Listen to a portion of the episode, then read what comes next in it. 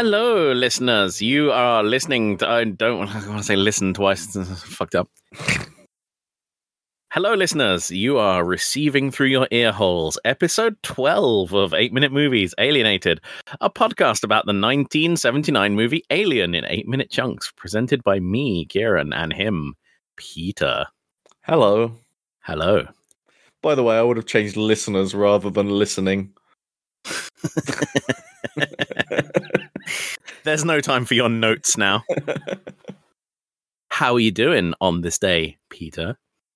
I'm, I'm doing all right. I have a little bit of a sore arm because I had a flu jab yesterday. Oh, baby. Yeah. Suck it up. It's better than having the flu. It is. It's it's really not too bad, but it's a little bit sore, and so I've decided not to practice the piano today. You wouldn't impress the drum teacher from Whiplash with that sort of attitude. Oh, I don't want to practice the piano. I've got a sore arm. Don't know. I've never seen Whiplash. Nobody's seen Whiplash. It's just gifs on the internet.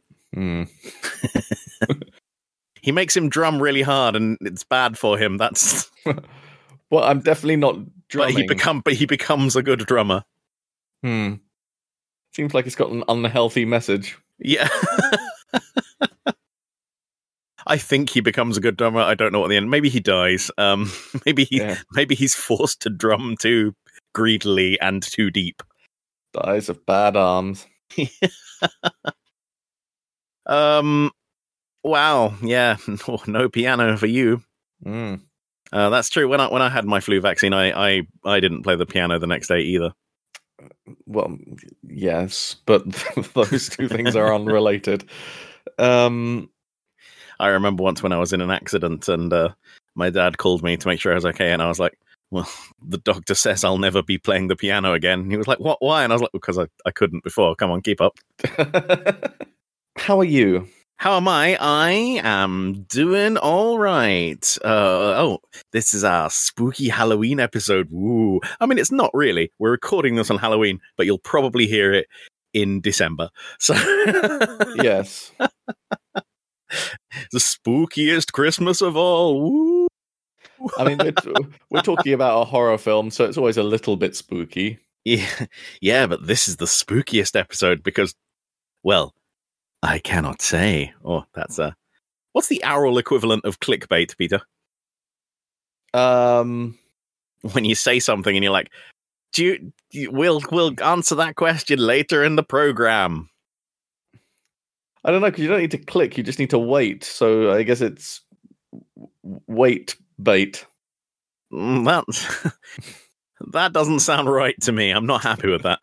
I want you to come up with a better one before the end of the program, and uh, and we'll tell you listeners what it is at the end of the show. See, I did it again. I'm. I'm really good at it. We might not. I might not have anything. What? Well, don't don't don't tell them that you're useless now. They'll just can't- tune out. We can't write those checks. have you heard this podcast? uh, no, no, I try not to listen to it as much as possible. I edit more or less at random. Um, Hmm. Well, I, uh, sup I suppose. Um, I mean, it's become traditional to, to have a topic to talk about before we get into the film, and I, I suppose this time we are, are, coming with the same topic. gasp. And we'll tell you what that is, listeners, later in the episode. No, no, now it's it's Right, now. right this, now, this, yeah. this is the point in the episode. Yeah. Well, um, we have the same thing to talk about because we went outside to a thing yesterday, wasn't? Oh, yes, that's right. In in the real outside world. In the world, Mm. So, um, we went for a rare excursion into the real world to go to the Ice Worlds Festival at, at the National Maritime Museum in Greenwich. Um, and I, I thought I thought it was a great day out. Um, it was basically a chance to like see and speak to people from the British Antarctic Survey, and um, they would talk to you about their work and what was going on, and um, show you science experiments involving melting ice cubes. Uh, yeah, it was uh, it was really nice. Uh, there were lots of people there from from the Antarctic Survey. As as you know, as long-time listeners will know, we have contacted them in the past. We we we did we did look around for that person that poor person that we emailed last time, but but didn't find them. Yes. Um. Uh, excuse me. it was uh, it was very interesting and um, in in many ways what worrying because as, as you learn uh, when you're looking around exhibits by the uh, British Antarctic Survey as you learn much of their work is involved with drawing graphs where things are looking increasingly grim things are going into the red. Um and uh so there were a lot of those around because uh, obviously uh, a lot of their work is concerned with melting ice in the Antarctic and uh, uh predicting how that will happen and uh, uh, what maybe unpredictable effects or currently unpredictable effects of that might be. and it's in in many ways grim. yeah, I, I um uh, they showed us a mock-up of what London would look like if uh, sea waters rose by 50 meters, which is the absolute worst case scenario.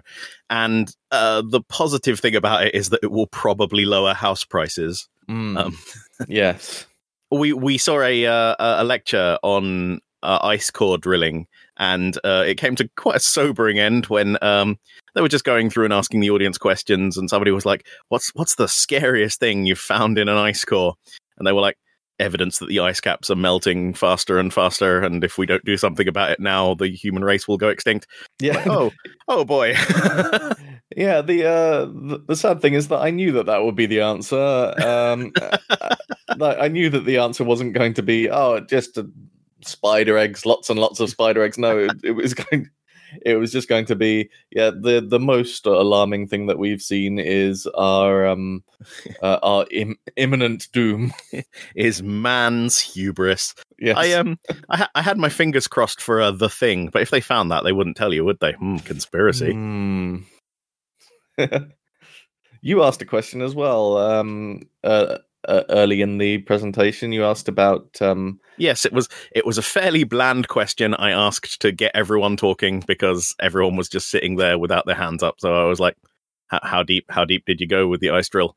Ah so you did a, a little bit of an icebreaker question which probably isn't honestly helping the situation in antarctica.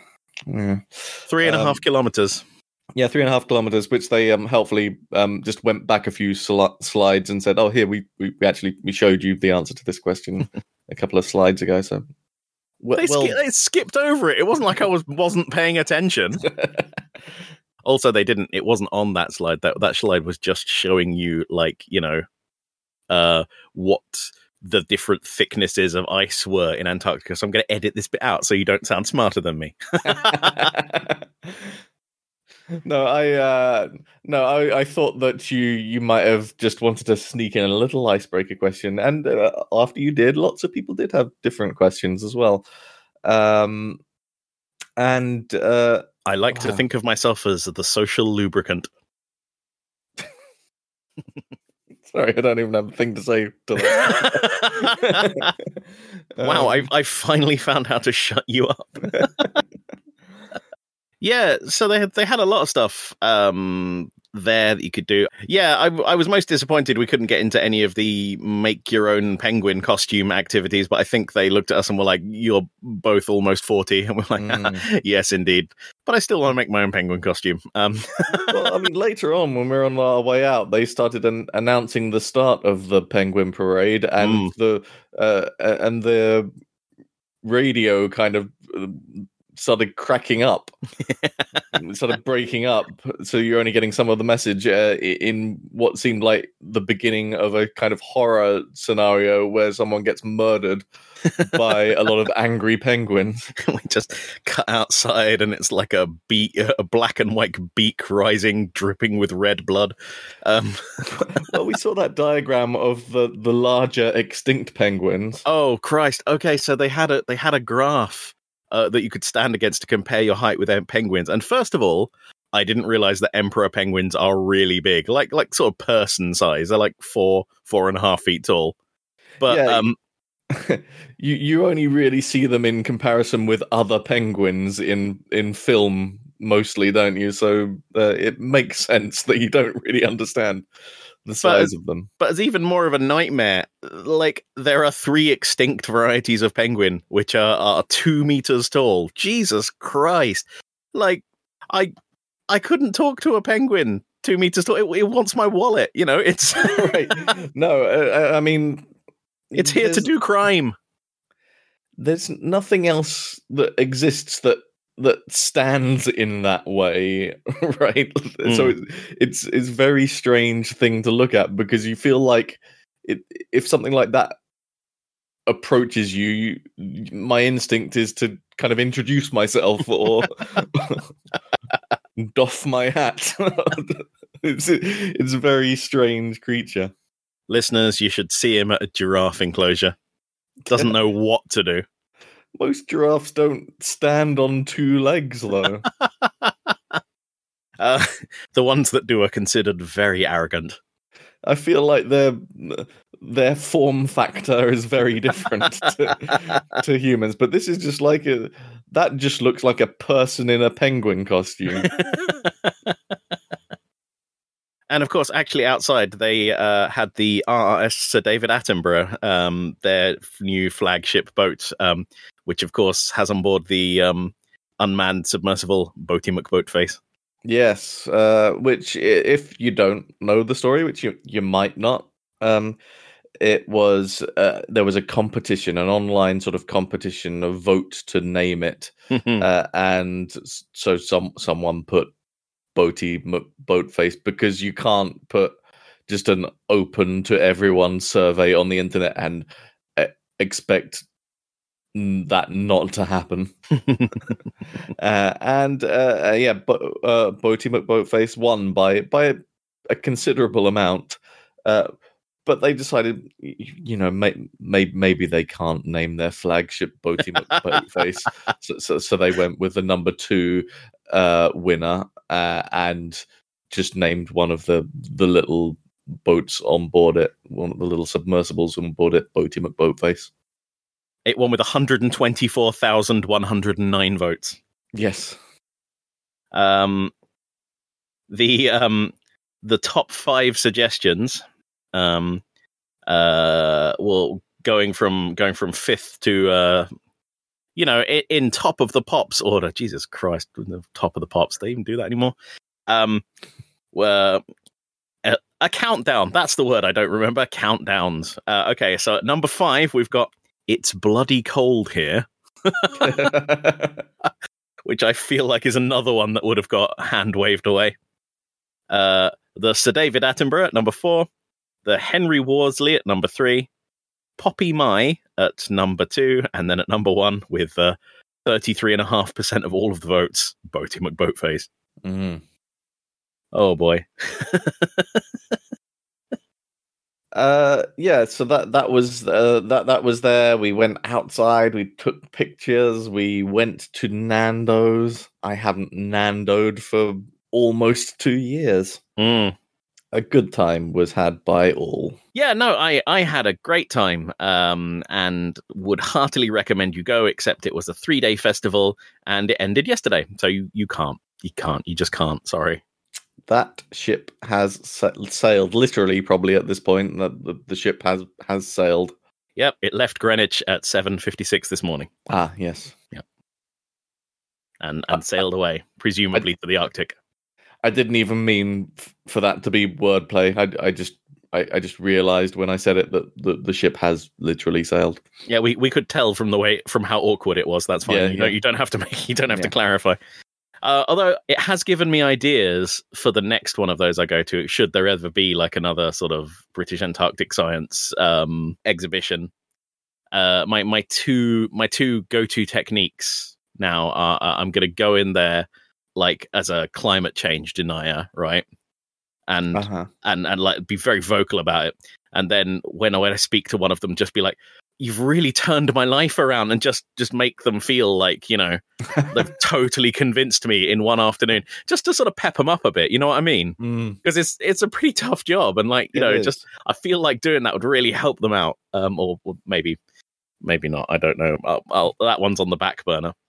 Um, yeah, but but definitely definitely my next go to technique if I'm ever in a seminar situation where somewhere they're like, and now you can ask the presenter questions. Is I'm just going to go with really awkward and strange personal questions that are not related to the topic at hand. Like, you know, they're like, does anyone have any questions? Like, oh, what's your favorite film?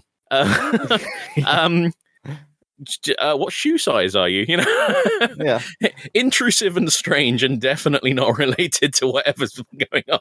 Yeah, I mean, would would they like it perhaps that their life outside of ice science is getting acknowledged? Who knows?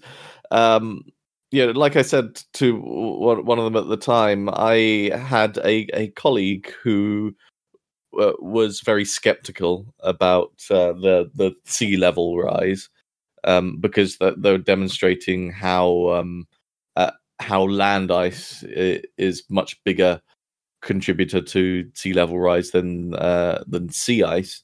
Um, and this colleague of mine had uh, had said, I, I, just don't really understand because so much of like icebergs and things are underneath the water. Then what difference is it going to make anyway if that ice uh, melts? And I didn't really know at the time I had this conversation with a colleague that there was a difference between land ice and sea ice. Uh, but I did think at the time, you know, probably, I I reckon the science probably thought of that. if you write into the British Antarctic Service and uh, survey and uh, and uh, point that out, I think they're not going to say, "Well, shit, I've wasted my life." What a fool you've made of us! Yeah, you you've solved it. Great back to the uh, let let's reindustrialize everything. we're we're fine. carbon actually. pumps. yes. I I do think uh, I, I mean, like awareness is very important. Uh, obviously, like you know, one of the people we were speaking to there, a lovely person who took us through a couple of science experiments, was saying, you know, people think, you know, stuff happens in Antarctica, and Antarctica is literally, you know, half the world away from here but it affects everything we do. Like you know if if there's suddenly like you know a ton of extra seawater then mm. that's going to be real bad here living as we both do on a floodplain. Um well it's it's just so big and people don't really know because it, it just looks like this little thing at the bottom of the map there but it, it's just massive I, I do feel sorry for them as well. Like, there's, there's a lot of ignorance, not necessarily willful ignorance, but just that we was we were uh, we were at a display of like fossils that have been recovered from Antarctica, mm. and um, there was a man who was sort of getting louder and more incredulous about them finding fossils in Antarctica. He's like, "Why don't they just sink?" And it's like, "Well, Antarctica is a continent. It's it's like it's rock. It's got a rock base. It just has ice on top of it. It's not all ice. It's not like a big old ice cube. Uh, I believe the reason it doesn't sink is because of the backscatter effect. I think oh, um, we, we oh, that off. in the uh, in, in, the thing podcasts. Yeah. Uh, he was so pleased with himself yesterday because he he he just managed to stop himself from from going. Is it is it difficult to uh, measure the reflectivity of the uh, of the continent because of the backscatter effect. Um. I wanted. I, I felt like bringing up that bullshit science reason that they they bring up in the thing, which just doesn't exist. uh, hang on, it, it, might it might have a different name. It's just um, we're we're assuming it's completely made up because if you Google the backscatter effect plus ice, there's nothing there. Yeah, which uh, listeners is the extent of my research for anything in this podcast. Google Google the name of it and give up after a handful of minutes. It's just it, it's just a term that feels plausible. Mm. So, um, we we went to a thing about ice and we enjoyed it. It was good. Don't ding. fucking ding me. Don't ding me. You're not allowed to ding. I am before the rules are explained. All of these count against you in the final scoring. Many people assume that because uh, because I'm a participant in the game, I can't be an impartial scorekeeper, but um, I assure you I can be. Um, mm. uh, all right. So, um, do we introduce the concept? We've we've been we've been trying to get away from it in we, every way possible. Should we break it here and now? Um, Let, let's let I, I tell you what the compromise is let's let, let's do a really quick summary let's not do the usual kind of full explanation of what's going on here let's just uh catch people up who might want to go back and listen to the old uh, the older podcasts how about that previously on the podcast. Yeah, exactly. Um, so this is a podcast uh, where we uh, watch films in eight-minute chunks, and we're doing Alien at the moment. And because we are most of the way through that film, probably the best way to listen to this podcast is to go back and start from the beginning of the series. Uh, and uh, we'll explain the whole thing from there several times in each subsequent episode until you get to this point again. Oh boy, you can get to listen to us like awkwardly go through that at least twenty-one times. Uh, but no more. So now that you're caught up, welcome back. Remind me, uh, remind me after this to remove, uh, introduce the concept from my template for the uh, podcast notes. Otherwise, try. otherwise we'll come back up with this. Listeners, if we if we introduce the concept from here on in, um, email us, and we'll disregard your email. Um. So, wow. Okay, cool. Awesome. Yeah, podcast. Uh, this is a bit of the podcast which is called Let's Not Talk About Alien. All right. What topic do you have for me today? Um, I'm, I'm, did you notice I changed the title? I don't know if you noticed. Uh, oh, you you actually changed it because you previously called it. Let's not talk about the thing, even Yeah. even, though though we're, we're not. I mean, it was, it was literally, it was always literally true. We were not talking about the thing. Uh, well, yeah. um, I want to talk to you about Tom Skerritt. Tell me who and why is Tom Skerritt? Um, Thomas Ray Skerritt, born August 25th, 1933, is an American actor who has appeared in more than 40 films and more than 200 television episodes since 1962. Wow. Hmm. He's known for his film roles in MASH, The Dead Zone, Top Gun, A River Runs Through It, and, of course, Alien. Um, he's also appeared in the TV shows. Uh, he's also appeared in the TV show Picket Fences, earning him a Primetime Emmy Award for Outstanding Lead Actor in a Drama Series in 1993. He was born in Detroit, Michigan, the youngest of three children, and after graduating from high school, served a four year tour of duty in the United States Air Force as a classifications specialist. I don't know what that is. Hmm. Uh, Skerritt made his film debut in War Hunt, produced by Terry Sanders, released in 1962. Other notable film appearances include MASH, Harold and Maude, he's credited as M. Borman, uh, Ice Castles, Contact, Space Camp, Top Gun, and Captain Dallas in Alien. He was Halfway- in space camp. He was in Space Camp. Wow, wow, Peter, you've seen a film. I've seen that film. I'm There's so proud of makes you. Go to space. Jinx and Max are friends. Oh, oh, I just wanted to curb stomp that robot, honestly. Um, oh, you know the bit at the end of uh, Short Circuit 2 where they just smash him up? Just that, but Jinx. Hmm. uh, I, I too have seen Space Camp. That's one of the films that I've seen more than five times. Um, uh, I think we've spoken about that before. yeah, I think I've I, I might have actually only seen it four times, so I don't know. Oh shit. Uh, hmm.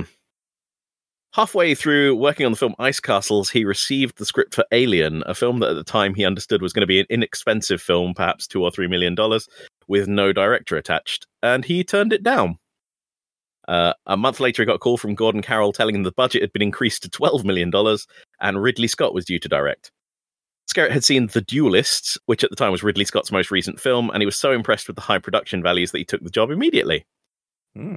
In a 2013 interview, he said he'd thought, oh God, I'd love to mentor with this guy to watch him and see how he works. He said, I'm still a blue collar kid off the streets of Detroit, so to have the gift of working on a film like Alien with Ridley Scott, just those two things were enough. Then I saw those massive sets at Shepperton, which at the time was the world's largest soundstage, and I thought, this is something special. It's got to be really impressive to be on a large set. Oh yeah, Uh, I, I would have loved to have seen the Nostromo set because it it was made as a giant set, like with all interconnected rooms, which is quite rare. Yeah. Yeah, I've I've always kind of wanted to visit a like a really big set Mm. because it seems like it'd just be really immersive in a way that just a kind of room with a bunch of green screens in the background wouldn't be. You're going around a set for a TV show that you're very familiar with. It's actually quite a weird experience because you um uh you know you're, you're in the room and you're like wow this is the the very room and then you're like there's no ceiling uh there's no there's no fourth wall um and if i go through this door there's nothing there's like six inches of corridor I'm pretty sure that Hill Valley place from Back to the Future still exists somewhere, and you could just go there. wow what like the movie the whole Just that, just that that square where the clock tower is. wow um oh, that's quite impressive if there's anything to back that up I need to look that up. if it's if it's not then you just seem like a madman I'm sure I saw someone say that they they've gone there recently. Yeah, it's just they don't. They, I'm, I'd just be surprised. They don't normally keep very large sets, obviously, because if you did that indefinitely, you'd um, run out of space, and it's not always necessarily like possible to know which films are going to be hugely popular and uh, get those things stored so that people can enjoy them in the future. Uh, yeah, it's uh, it, it's in uh, Universal Studios, um, Hollywood. Yeah, that's awesome. Yeah, you can go there. Oh, I, I've been to Universal Studios Hollywood, but I don't remember going past that. I feel like that would be really vivid in my memory if I had been past that. But and I'm pretty sure I did go on the backlot tour as well, and I can see the little the little tram things in this picture. Mm. But I have no memory of seeing that clock tower. I uh I, I- I went to Universal Studios um uh, Hollywood while coincidentally in LA and uh, I arrived too late to go in so I just wandered around the outside a little bit sadly uh ate, ate a burger and then then went home. So I I'm of no use here. I don't know what's inside.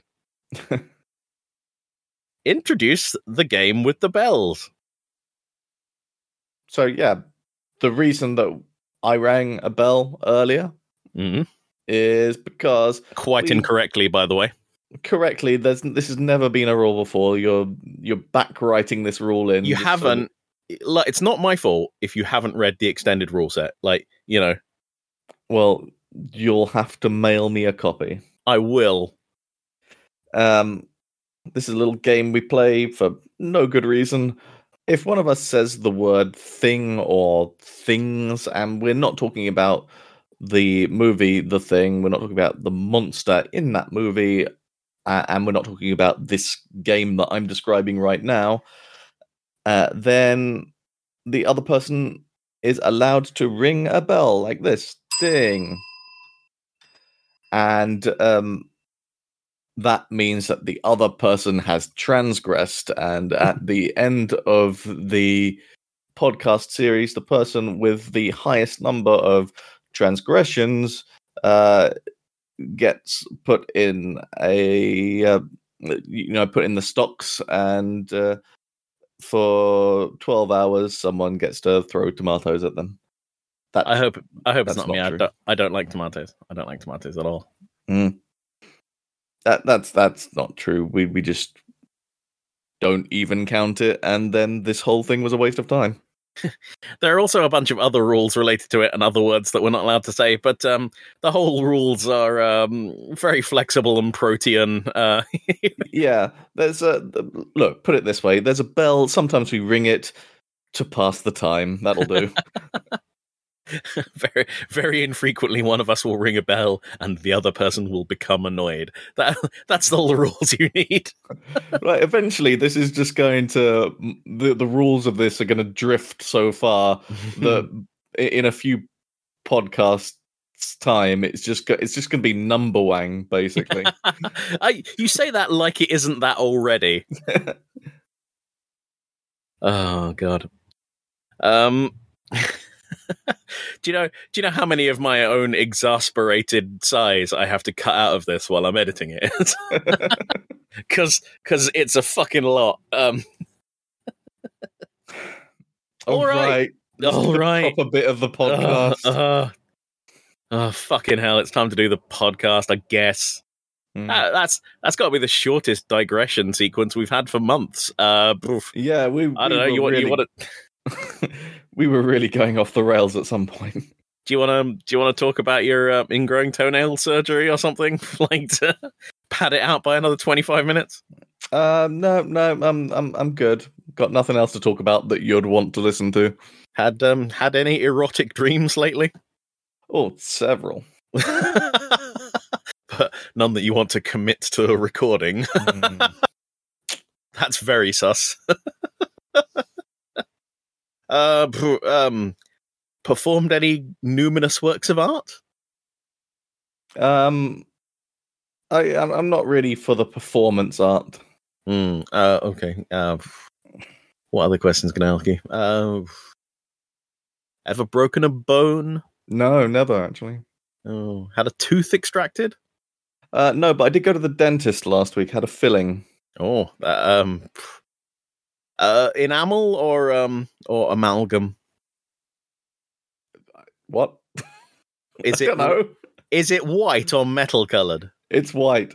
Oh, yeah, you have to pay extra for those on the NHS. Mm.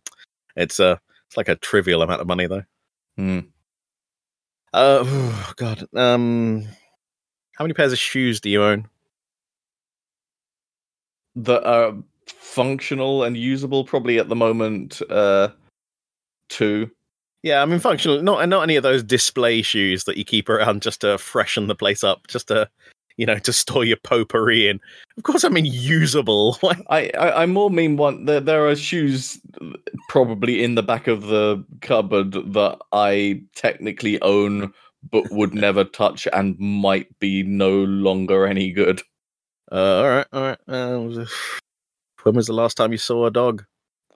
Yesterday. Uh, yesterday, yeah, it was crying. It was weeping. It wasn't crying. it was, Dogs it- can't it cry. was, It was. It had tears on both sides of its uh, uh, its little dog cheeks. They It was were- a dog. It was a dog that was going for a walk with its family, and you think it was just like weeping Yeah. in, in horror. Look, I I had quite a close look at that dog for a couple of minutes, and it wasn't just a scar or a mark; it was water running down from the corner of both of its eyes. What do you think is going on in that dog's life that it's got depression? Look, I'm not saying it was sad. I'm I'm just saying it was weeping. Oh God. Um, I uh, look it up, listeners. Dogs can't cry. They are genetically incapable of crying. All right. Well, then this dog's eyes were leaking. Oh, gross. Oh, that's medically very bad. Mm. Uh, uh, have you ever touched a vole? Don't think so. No, me neither. Um, You know, we could move on to the podcast. yeah, all right. I feel like we've stalled enough. Um, okay. Um, so with that, uh, let's move on to the bit of the podcast where we do the actual podcast. I'm sorry we're so early this week. We haven't prepared. Hmm. okay, you got who's infected? Maybe still Dallas. Ooh, we don't know on that front. What happens next? Ripley and others prepare for escape. Do they start the countdown? Yes. There's another encounter with the alien. And finally, who dies next? Parker is singled out by the alien, cornered and sliced. So do you feel you feel good about your answers to those questions? I think most of what I said there was pretty good. Hmm. Okay. Uh yeah, I'm not inclined to disagree. There's a couple Uh, of details that we might quibble, but that's basically what happened, I would Yeah. say. Well done. And we did get to the countdown. Just. Uh, yeah, let's let's talk about that. uh, with that, it's time for us to enjoy Alien.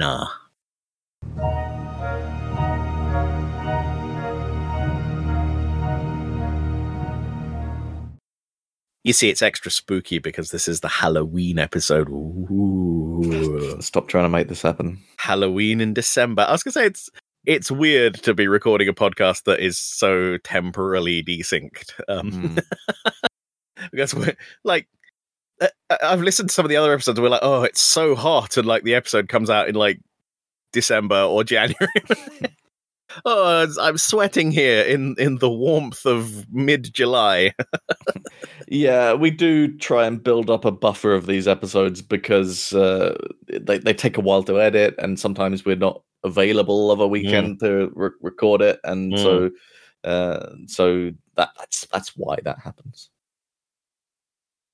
Um. All right. Well, now we're going to be covering one hour and twenty eight minutes to one hour and thirty six minutes of Alien. Uh, this is a, po- a watch along podcast. So what you can do is just is just watch the movie in eight minute chunks and and listen to this at the same time. It's perfectly acceptable.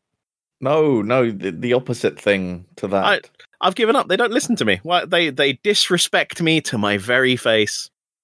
yeah, I can't- I can't make them. I can't make them comply with the podcast rules. If I did that, I would add stricter rules. look, just a- as I said earlier, just go back, start from the beginning. Have had watched the film, that would be Mm. ideal. Uh, or you can stagger. You you could watch a bit of the film, listen to the podcast, watch a bit of the film, listen to the podcast. Not recommended approach, but you, you can certainly try it.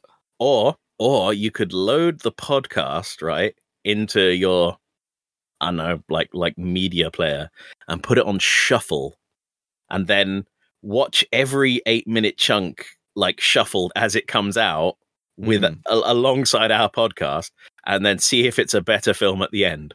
I'm gonna I'm gonna put my money on it not being a better film. Well, I think that that during the recording of the Thing podcast, uh, I had an idea that you could uh, you could reorder the film in the order that you liked the um, the segments of the film from worst to best. So, in theory, that means the film would just get better and better as it goes along. So Uh, you could try that. As so often, a massive divide between theory and practice. Yeah. Ripley tells Parker and Lambert to go and get all the coolant they can. She'll get the shuttle ready. So, um, I we've seen them a couple of times, and I'm not sure if we've mentioned them before. Um, but there are little icons over all the doors in in the Nostromo. Did you see them? Um, I think you've mentioned them, but uh, Hmm. but I didn't notice them here. So, um, uh, it's a system called Semiotic Standard, developed by Ron Cobb for Alien. Um, the full name of it is Semiotic Standard for All Commercial Transstellar Utility Lifter and Heavy Element Transport Spacecraft, It's too many words. or, or, or the acronym.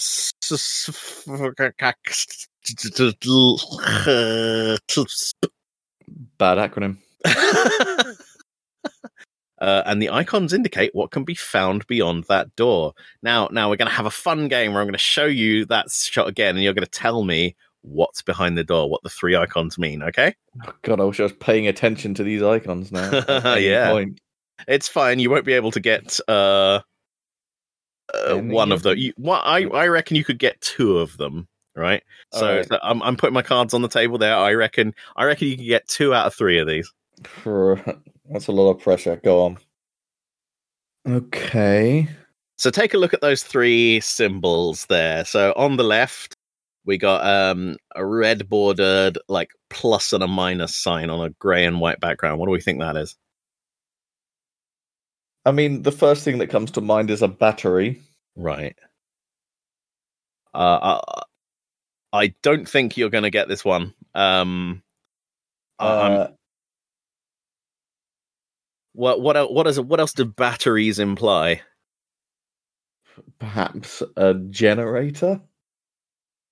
Mm, I'm afraid I'm not going to give you this one because it's uh, this one is for electronic systems. Um, uh, this one is astronic system. I don't know what that means. Okay. Right. So that that's the one I don't think you can get. So uh, what about the what about the next one? Uh, again, we've got a red border with um. Well, what do you think that is? I mean, it, it sort of looks like a person.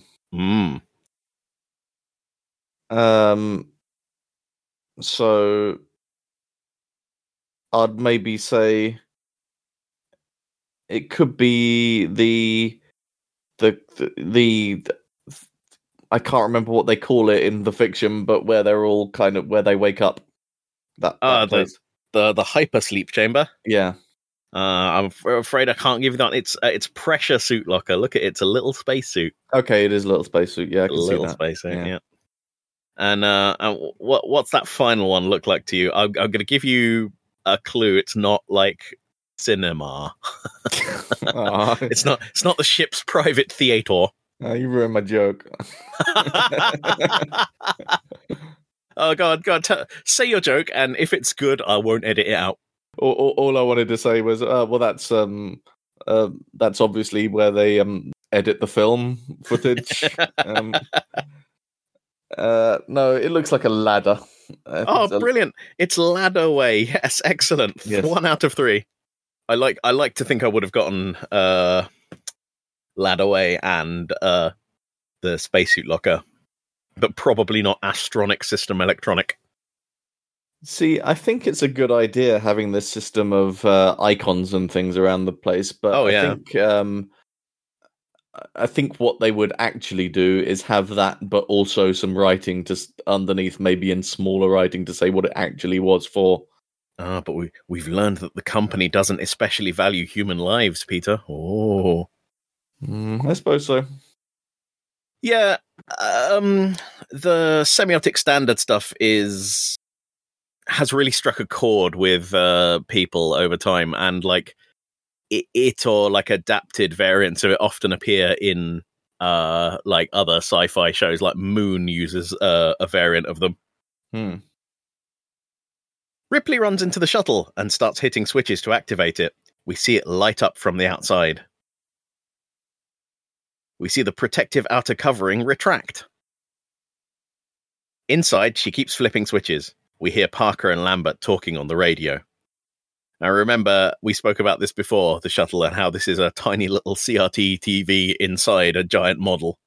Ah, yeah, yeah, yeah. Uh, oh, it's like that. The, the very direct way of doing compositing is to just not do any compositing. Instead, just put something on the set.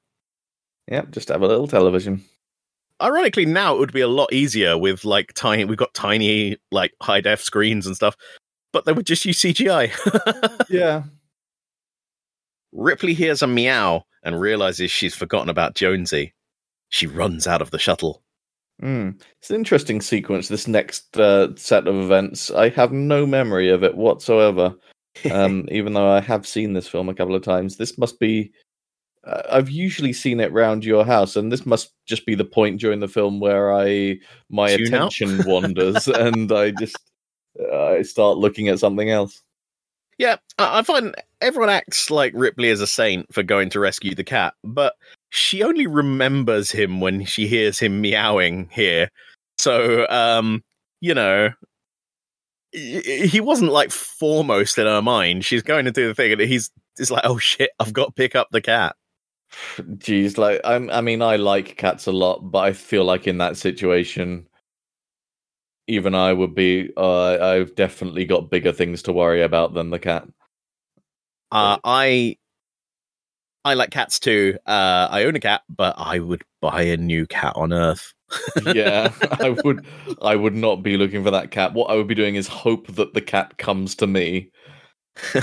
yeah, I'd I'd stand I'd stand in the shuttle and go puss puss puss, and then shut the door. Yeah. Sorry, cats. oh, does that make us bad people, uh, listeners? If that makes us bad people, write in. I think that in a life or death situation, you are allowed to value your own safety over that of a cat. Uh, I, I feel that like that's true. Um, I don't want to discuss this further. I feel like I feel like people feel like people are going to be angry with us, and uh, and I love validation. So so let's move on. Meanwhile, in the cargo space, Parker and Lambert push a cart along. Lambert climbs inside some sort of machine and starts pulling out canisters. So, I, I really couldn't find any information about the thing that she goes into here. It looks a bit like a helicopter.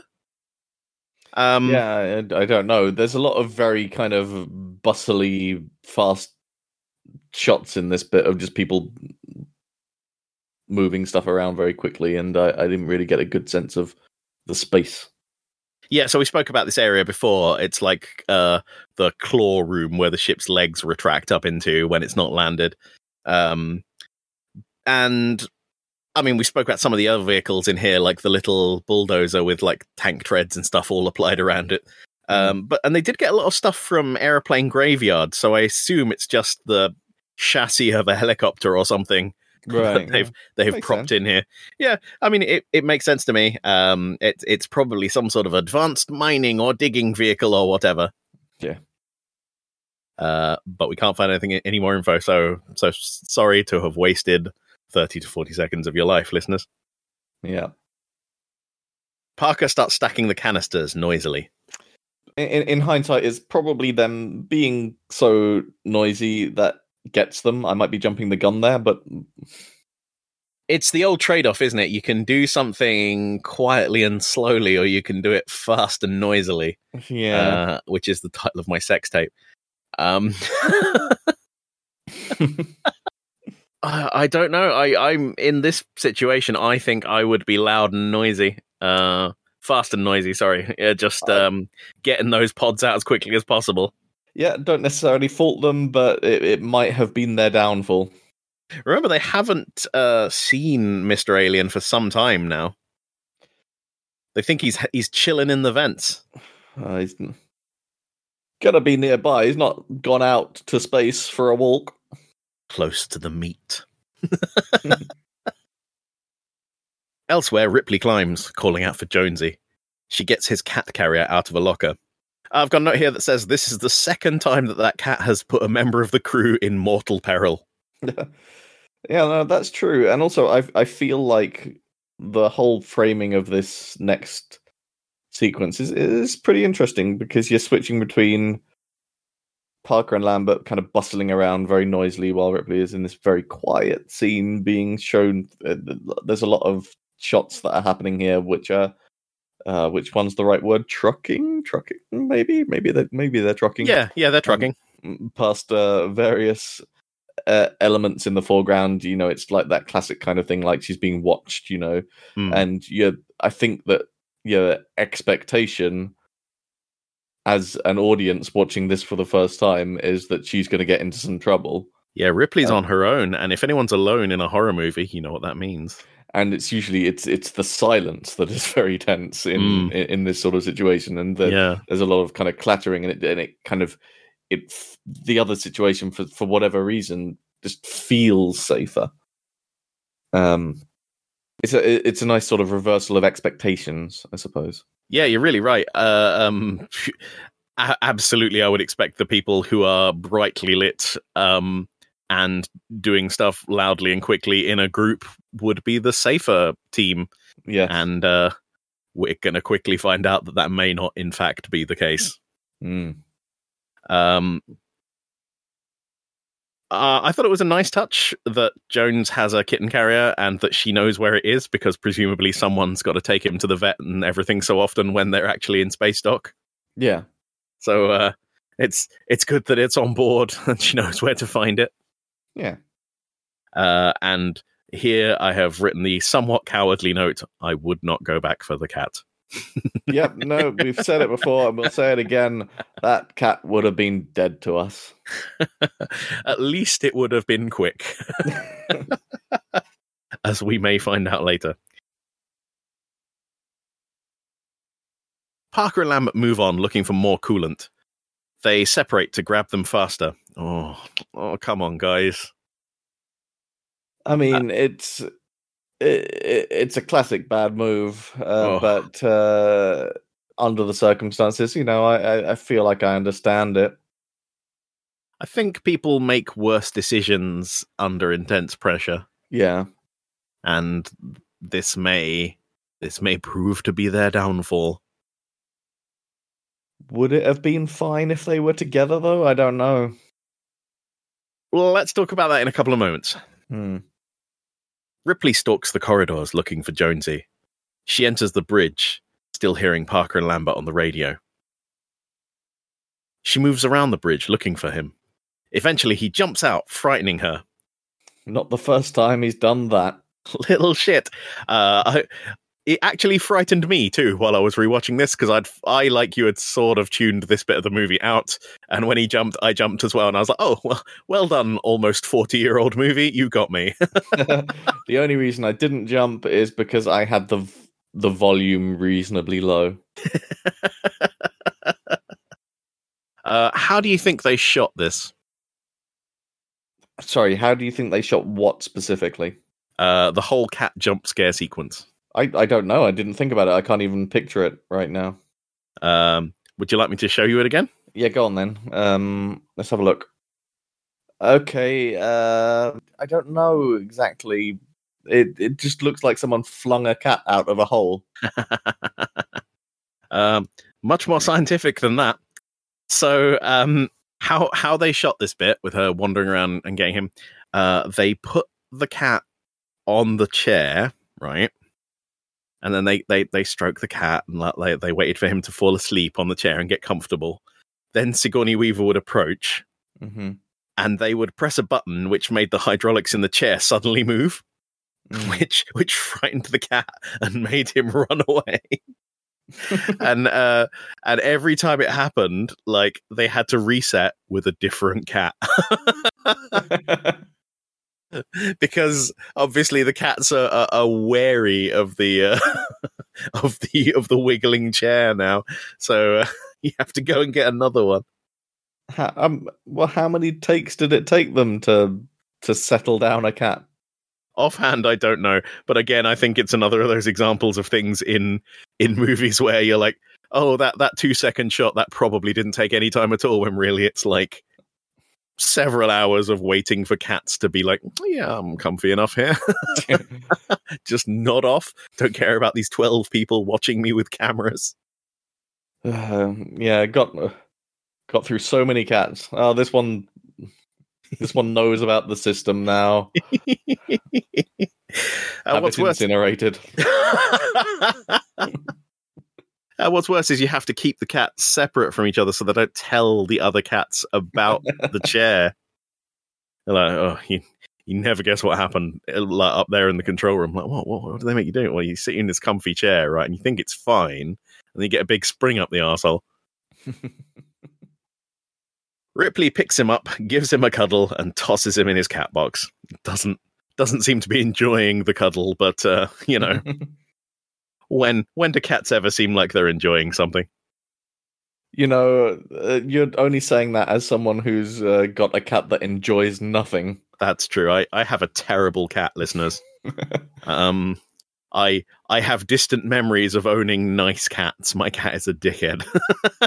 yeah, my maybe that's uh, coloring. Maybe that's coloring my opinion of why I wouldn't rescue Jonesy. it's true. I mean, your cat is probably the cat that I know the best at the moment as well, just because I I don't really know anyone else with cats. And but the cat that I had uh, when I was growing up was was very friendly and liked to sit on laps and things, and uh, and was was was a bit of a softie. uh, we we had to move the TV this morning, and my cat is um, still intensely distrusting of everything. She's running all over the house in a in a panic Mm. because something has changed. Back on the lower decks, Lambert and Parker are still pulling coolant cylinders. Lambert is silhouetted in her torchlight. Behind her, something moves. Yeah, I couldn't quite tell whether this was uh, alien or not at this point. It's just a. It looks like a, a, an alive thing, but it's difficult to see the shape of it. Uh, I, I think if you rewatch it more attentively, it's pretty clear it's the alien. Uh, there's lots of like rubber excrescences all over the place. Yeah, I tried to the second time though, and I still couldn't quite make it out. Hang on. I think someone needs to draw a diagram for me. hang on. I'm just going to play that bit back privately to myself and see if I think I'm right or not. Uh, you might well be, but I it's it's one of those things. I think that when when you know what you're looking for, when you know exactly what you're looking for, you can probably see it. But I, I- all I can see is various limbs. Yeah, you you definitely see it, and you actually see the alien step into frame in the uh, in the left hand corner of the screen. Like you can see the corner of its jaw and its claw. Mm. So it's uh it's pretty obvious um when you know what you're looking for, like you say. Lambert turns and realizes something is there. So I want I want to destroy any mystique the film may have had at this point for you by showing you a deleted scene, right? Um Okay. uh, it's a scene referred to as the infamous crab walk sequence, um, uh, which I only found out quite recently, and I- I'm, I'm going to show it to you and um, see if you can, see if you can tell me why why you think they they took it out of the movie. Well, this is good because I feel like, based on what you're saying, that what you're about to show me might uh, tie into a comment I wrote down later. So let's have a little look. Here you go, check that out. All right, just a guy. So so yeah, so um it's a little deleted scene which starts with Lambert turns around and she sees the alien there and it and it like points its tail at her and that's creepy. And then at the end of the scene, like the alien rises in front of her like majestically and she cowers in horror. And in the middle, it scoots across the floor on its bum towards her, like like like I would do as a toddler when I ran around the house doing a weird crab walk. Um, yeah, it looks it looks like it's just been spotted in the middle of like taking a shit on the floor or something. It's- it's the least dignified. Like these are all the reasons this is a deleted scene, right? Because Yeah. Ridley Scott looked at it and it was like, "That's a man in a suit. That's a man in the suit doing a weird crab walk on all fours." I mean, even the tentacle pointing at the beginning, it, it it starts off well, but at the end of it, it just looks like it's hanging on a wire. That's because it's hanging on a wire. Yeah. But oh my god, it like I'm so glad they they took the very correct decision to excise this little scene.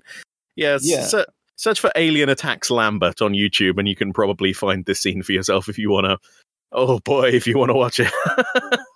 Yeah, and it does tie into something that I wrote down about this whole next sequence of events, which is that at this point, uh, and it's quite late on at the moment, so this is usually the point in these films where you you do get to see more of the the monster, and you do see a little bit more of it, but it, it's still all close-ups and very much kind of implied things happening, but you don't see a whole lot, and I think it it's still better for it. yeah.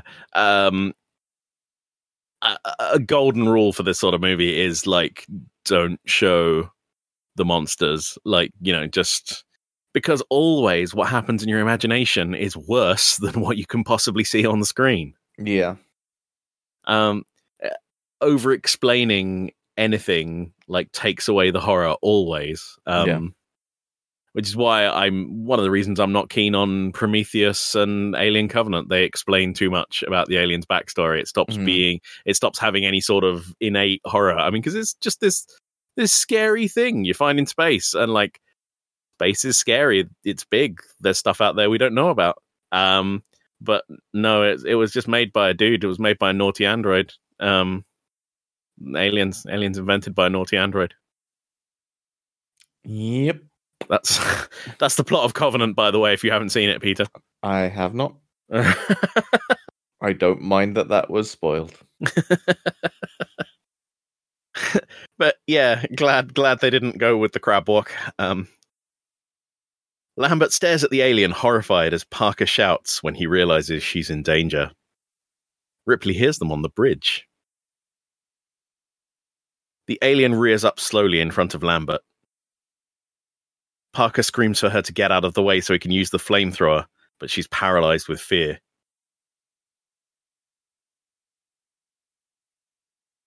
Parker runs at the alien from behind, but it whirls and lashes him out of the way with its tail. So, uh, Yaphet Kotto um, had become so enamored with the idea of his character surviving um, that on set he'd started to pick fights with Bolaji Badejo, the um, the actor who was portraying the alien. and um, there are a number of stories about how this ended. Um, so I don't really know what the truth is. Uh, but my personal favorite is, um, oh, you know, he politely turned down the fights a number of times, and then at one point just sort of pushed him. And of course, because he's like seven foot tall, he's got quite a lot of push to him. Uh, and then it never happened again. Um, uh, Um, so y- I'm just reading ahead a little bit through your next series of notes, and uh, I I feel like you have a much better read of what's actually happening in this next sequence really? uh, of events than I do because I all I kind of got from it, what even watching it twice, is that there's a lot of screaming and uh, and and close ups of people's face, and I didn't really have a real clear idea of exactly what was happening. I don't even remember hearing the bit about the flamethrower, to be quite honest.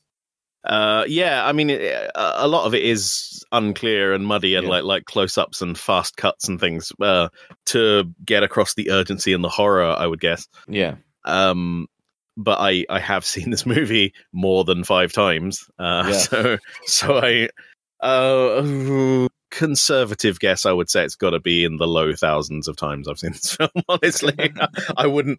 I would genuinely not be surprised if it was uh, like fifteen hundred times. that's a lot of times. and do you know what? Because it's Halloween, I plan to watch the movie in its entirety slightly later on this afternoon. 1501. um, yeah, so so there's a lot of action, a lot of stuff happening, but I have been able to tease apart what's going on. The alien picks up the writhing Parker and pulls back its lips, baring its teeth. Uh, the rubbery lips here, of course, are made from condoms. Uh, Neat. Nice Is that and- real? Is that is that? real fact, nice and stretchy. Uh, why, why wouldn't you use them? Um, Ripley rushes down a ladder with Jonesy and a flamethrower. Parker shouts for Lambert to run as the alien fires its inner jaw through his face. So, um, did you notice anything about this this shot? I mean, I, I'm gonna say again, not particularly. I saw that the inner jaw thing fired, but it was hard. It was very fast shot again, so it's hard to see exactly what was happening. So this this is in fact exactly the same shot as we see earlier when Brett gets Oh. injured. Uh, we mentioned it at the time, but basically they just they just built a mechanism that fires um, fires a, a hooked inner jaw through a wax forehead, and um, it's got little hooks on the front to drag some of the gross brains outside. They're pig brains, of course, Yep, you you did mention that. I Hmm. remember now. but they use the same the same head for Parker and Brett. We get a quick shot of Ripley running through the corridor. Uh, the alien standing slowly approaches Lambert, moving its arms in patterns. So it sort of looks like it's doing Tai Chi here, um, which they'd actually sent Bolaji Badejo to do like some lessons on to sort of slow down his movements. And uh, it, do- it does just look like the alien is uh, getting her ready for a bit of um, a bit of Tai Chi, Yeah, uh, but in a very threatening way. it's really um, really everyone's posture that the alien is mainly concerned about. well, it's got all those back spine things. You know, they've got to really, really hurt its back. the alien's tail snakes in between her legs and she screams. So, like, this bit has always led people to thinking there's like a, a, a sexual motivation here on behalf of the alien. Um, and do you know, do you know what I find funniest about that? What do you find funniest about it? Uh, those are actually Harry Dean Stanton's legs. Okay. It's it's a shot reused from um earlier when Brett was like being menaced by the alien, and you can tell because um because he's got white trainers on and um Lambert doesn't. Uh, I mean, sure that that that makes sense. There is another funny thing about this that we're going to get to later. Do you, do you, can you predict what it is? uh, no. Okay, we'll we'll get to it later. Okay, cool. Oh, a um a weight bait. Nice. Well Yeah. done. Yeah, good. Yeah, see, we it's established now. We, we that's that's the phrase. Hashtag callback. Um, yeah, uh, Veronica Cartwright was as surprised as anyone else that this happened because she hadn't seen a final cut of the movie and uh, didn't know that they'd they'd edited this in. So Mm. that people were like, "What? What do you feel about this scene?" And she was like, "You you really would have to ask Harry Dean Stanton because um because they're his legs." oh dear. We get a POV shot of Ripley running through the corridor as Lambert's screams echo through the ship. Ripley reaches the corridor junction and cautiously peers inside. We see Lambert's foot hanging, dripping with blood, and Parker's body curled up. So, Okay. um, oh, sorry. Go on, say say say your bit. Uh, so they actually suspended Veronica Cartwright on a meat hook here, um, and got her swinging and dripping with blood. And there's there are other shots they took from other angles that make you know this whole thing more explicit. What's happened, but um, they they didn't use them in the end. Just the the tight close up of the dripping foot. Um, and so this is what I was going to mention. It does sort of imply that the alien also made off with her trousers and shoes, um, which doesn't feel likely. I don't know because we just saw fully clothed uh, from the uh, from the waist down. Definitely trousers and shoes there, even if it's not her actually her legs. Um, and um, would the alien have taken the time to remove her shoes and trousers? Um, may maybe. I mean, maybe maybe it just really. Maybe that's what's sad about it. Can't get its feet into shoes. That's that's the the subtle motivation for Alien throughout the whole thing. Is it's trying to find a pair of shoes that fit. The whole plot of the film is that the alien is just going clothes shopping. Well, uh, these human these cloaks of human flesh don't suit me, so uh, Hmm. may, maybe I'll try their shoes and pants. Oh dear. Also, I just want to uh, bring up here something about my predictions.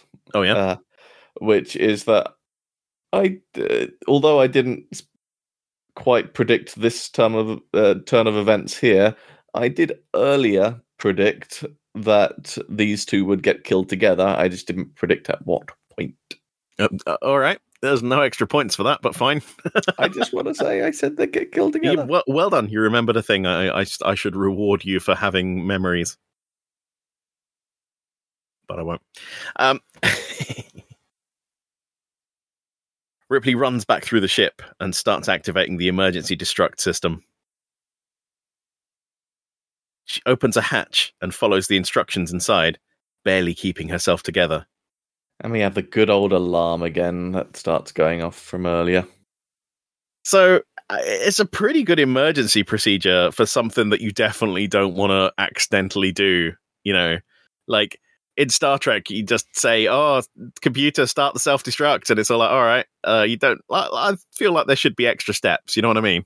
Yeah, no, it's a it's a good system, um, and I guess it kind of illustrates, especially with what just happens, is that the difference really uh, between Ripley and everyone else is that while she is visibly shaken by the events, she is still able to function and do Mm. things, Mm. whereas everyone else in that last scene, uh, you know, understandably, but to their detriment just kind of stood there and were horrified and died. Yeah, they um they make a number of poor decisions. I think. Um, I I do feel sorry for Lambert, but I probably would have used the flamethrower on the alien anyway. Um, do you reckon you could uh, kill a close coworker and friend if um, you know it came down to it being your life or theirs? Is this the sort of question we should be asking on this podcast? At this point, hasn't the alien already killed Parker? No, no. So, um, so how that scene plays out, right, is uh, Lambert is pulling cylinders out. Uh, the alien pops in behind her. She realizes it sits there. She turns around. The alien rears up, and Parker shouts to her, "Get out of the way!" Like because you know he's got the flamethrower, but he can't use it because if he uses it, it'll kill her as well as the alien. Mm. Um, so, but she's paralyzed with fear, so she's looking at the alien, and it's that re- reared up in front of her. And Parker, because he can't use the flamethrower, all he does is throw himself on it. So he runs up to it, and it smashes him out of the way. It like he becomes the immediate threat. It kills him, Mm. and then it turns back around and kills Lambert. So. I think in that situation, I would probably have used the flamethrower. I'd have tried not to get Lambert, but um, no guarantees. I mean, I would have just hoped that the start of turning on the flamethrower would have spurred her to kind Yeah. of snapping out of it and uh, and diving out the way or whatever. Yeah, Maybe. yeah, I agree. I I would have kind of been like, well, uh, I like you, but this is on your own head. I might have shout tried to ch- yell some sort of warning that I'm gonna do it. And he does. He he does. He does. Uh, it's just that she's yeah. captivated by its shiny face. Mm. Uh, going back to the emergency procedure, then. Um, so, in order to blow this ship up, you have to pull a handle, unscrew two bolts, pull four more handles, which open a hatch, where you type on a keyboard, then insert four screw plugs, pull up four tubes to expose four buttons, which you then press. Mm. That's that's like a lot of stuff to do, which is which is good in this situation. I'm I'm all for our self destruct systems being tricky to trigger by accident. I mean, true, but on the other hand, if it's the kind of emergency, as you might argue it is right now, where there's some kind of time pressure. But I mean, the emergency destruct system takes ten minutes to blow up the ship anyway, so you know you've got to have at least uh, at least that much time and a little bit more. I believe we are going to come to understand that every second counts. Uh, I'm going to steal a bit here from uh, that blog Typeset in the Future again, where they've done a detailed analysis of the emergency sign. Hmm. Uh, and it turns out it's hand painted. You can tell there's because there's brush strokes on the word danger. Oh, okay. Uh, it includes instructions in English and French, uh, and the French translations is somewhat poorly translated because, of course, it predates Google Translate by some time. The instructions she follows are punch nuclear bolt code number one, verify bolt clamp release, perform insertion of bolt number one into hold number one, remove nuclear head, activate push button switch, replace nuclear head, verify secured, verify detonation activation, and repeat for holds two, three, and four. All right. So that that explains all that flipping and and prodding. I have watched it a number of times since reading that, and I ha- still haven't quite figured out what the nuclear head is. Yeah, it also mentions about the uh, the ten minute timer, eh, and that after five minutes you, you can't change your mind. That's true. yes. The keyboard she's typing on also has a number of interesting buttons, including Pranic Lift 777, Yoni, and Agaric Fly. Uh, what functions could these possibly have? Well, uh, when asked about it, the designer Simon Deering said that he needed some complex sounding labels for the keyboard at very short notice. And he happened to be reading a New Age book which used terms derived from the Hindu concept of cyclical development. And he Ah. reused the terms on the control panel. of course, the basis uh, of which most future spacecraft are designed. Uh, yeah, around, around which every ship must follow. Uh, just uh, just interesting looking words. He was probably wasn't expecting someone to uh, freeze frame it in 4K and slowly read the words. I got to give another shout out to um, Typeset in the future here because they took a number of different frames where Ripley's hand is in different positions and superimposed them so that you know you can see the whole keyboard at once. uh, the things people will do in the future. As she follows the steps, Mother announces that the emergency destruct system is now. And um, and it cut off the last word, but I'm go- I'm going to go ahead and spoil it for you, Peter. The Yeah. last word is activated. The emergency destruct system is now activated. And I'm gonna claim victory on the timer starting now, just because like I feel like it's got to start on the word now, right? It's um, yeah, I, I will. I will give it to you because the timer appears on the screen, like for the last ten frames of this section of yeah. this section of the movie, and it starts counting down. So yeah, all right. On a technicality, you've got the timer. Well done. Well, uh, the technicality is that it happens during this segment, as I predicted. I feel for like a third of a second, man. Come on. Well, I don't care. Full points. I'm, I'm glad you had no no further justification for that. All right, fine, we'll let you off this once. And um, that brings us to the end of another eight minute segment. Oh boy, we are two thirds of the way through the movie, Pete. Ooh. Mm. So, who's infected? We're sticking with Dallas and me asking you this question, I guess. This- Well, yeah, we still don't know whether Dallas is just hanging around having a lovely time somewhere on the ship. I'm going to enjoy it when we're into season 27 of this podcast and like every episode I have to ask you a battalion of completely irrelevant questions. Mm. Uh, Peter, who do you think the nun is this week? And uh, Whoopi Goldberg, as usual. and uh, where is the ghost living now? Ah, I'm afraid the ghost was fully busted. So, um, ah, I think it's the episode after next where we're finally going to get a little, uh, a little Dallas update. Let's put it that way. okay, that's Mm. good to know. Yeah, I feel like there is one coming. I just don't remember what form it takes. yeah. I think I think you might be disappointed, but um, Okay. we will find out, won't we? Hashtag wait bait. there's something like there's something pretty sinister about it. I, I don't know. Uh, It's the fact that they rhyme like that. Hmm. I'm gonna have to look it up on Urban Dictionary after this podcast and see whether I need to go back and edit every occurrence of it.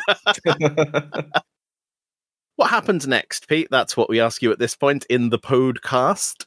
well, um, I mean, I seem to recall that at some point something happens. I don't remember what happens, but something happens that means that the uh, self destruct needs to be turned off again.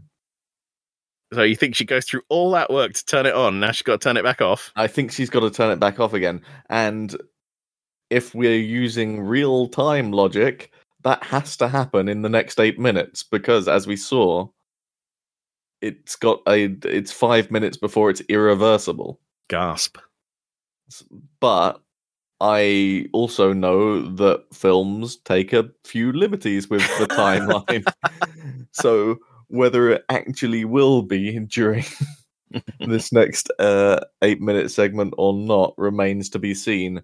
Uh, I, in fact, because the timer starts pretty much exactly at the beginning of this next eight eight segments, we will be able to very easily see how accurate, if it does indeed occur during the next segment, uh, the the timekeeping is on this uh, self destruct cancel. That's a, that's a very interesting point. I, I look forward to doing it. Mm. So I think that that's on the cards, but I don't remember why it happens. I don't think that anyone else is dying at this point, so I think we're just going to be rapidly approaching the uh, the end here. Ripley is going to continue doing uh, things that she needs to do to get the escape thing ready. and um, is probably going to encounter some form of difficulty that means that she needs to cancel the uh, the, countdown. But I, I I don't know what it is. I'm sorry. Okay. So I, I think you answered it a little there, but uh, we've got that one final question before the final final question. I should number these in my notes. Um, who who dies next? And I'll just remind you that the only people that we know that we've seen who are still alive on the ship are uh, Ripley, Jonesy the cat, and the alien. Yeah, well, I think the alien dies next. Gasp! That's what I think. Wow, you uh, you don't think Ripley's gonna, you know, be bumped off by the thing? No, I think that both uh, Ripley and Jonesy are going to make it. The alien is going to die, but not in this next eight minutes. I I do think you should ding me for saying the thing there, though. Oh, I didn't didn't clock it. Well, Yep. and that's that's the game. That's No, the go game. Go on. I'll I'll let you have it. Go on. Okay, all right. Ding. There you go. Thank you. I I, I felt like I deserved that. All right, uh, no, uh, fair, fair enough. I, th- that one was entirely on me. I knew it was coming, and I said it anyway. So that that, that was actually the, you're actually doing a crime there. It wasn't an accident. Uh, You're doing a a saying the word thing crime. Well, yeah, but in the same sense that you know you might uh, see that the stove is hot while you're reaching for it and just not have time to stop yourself doing it. Ah, Like- right. Okay. Like it, you, wa- it wasn't deeply premeditated. It wouldn't be premeditated thing crime. you you saw it coming in the sense of you'd already started the jump and then you'd remembered that you forgot to put the parachute on. Yeah. Quite, quite exactly, Right. exactly, and with exactly the same impact. yes. Well, the impact is later. I feel. Right. So the final, final question, not the third final question. Um, we're two thirds of the way through, Pete, and I know you said that all the bits of the movie you enjoy you've previously seen. so, uh, so we know that you're just sort of freewheeling it through these final four episodes. But um, what what are you thinking of the films? Is it all right now? I think you're being a little harsh on uh, uh, on it there. I, I do enjoy the rest of this film. It's just that uh, I think its best bits uh, have happened. Uh, and although that said, what I would say is that given that I've seen this film a few times and I just have almost no memory of this section uh, up to the point where the self destruct sequence starts, I remember that a bit. Um, I think I've got to say that this is probably the most forgettable part of the the movie to me, which is Mm. it feels terrible to say since two people die during it, but um, but I think uh, I think at this point, probably what my brain's doing is going, okay, yeah, we we get what's going on now. There's bad alien. Uh, there there was some sort of uh, thing to do with um, ding, ding, ding, yep, ding, got ding, it, yeah. ding. Yeah, I realized as soon as I'd said it, but not before. Premeditated thing crime. Yeah. um. Uh, there was some sort of plan that the uh, uh that that Ash had, uh, but that's all been resolved, and now it's all about the escape. And so I think probably my brain is just marking time until that escape is possible. Um, I know just from memory that um that, Ripley and Jonesy are the only survivors uh, of this. Uh, and so I, I guess I'm just thinking, yeah, okay, hurry up, get to the escape now. Then yes, those two have got to die. Just make it happen.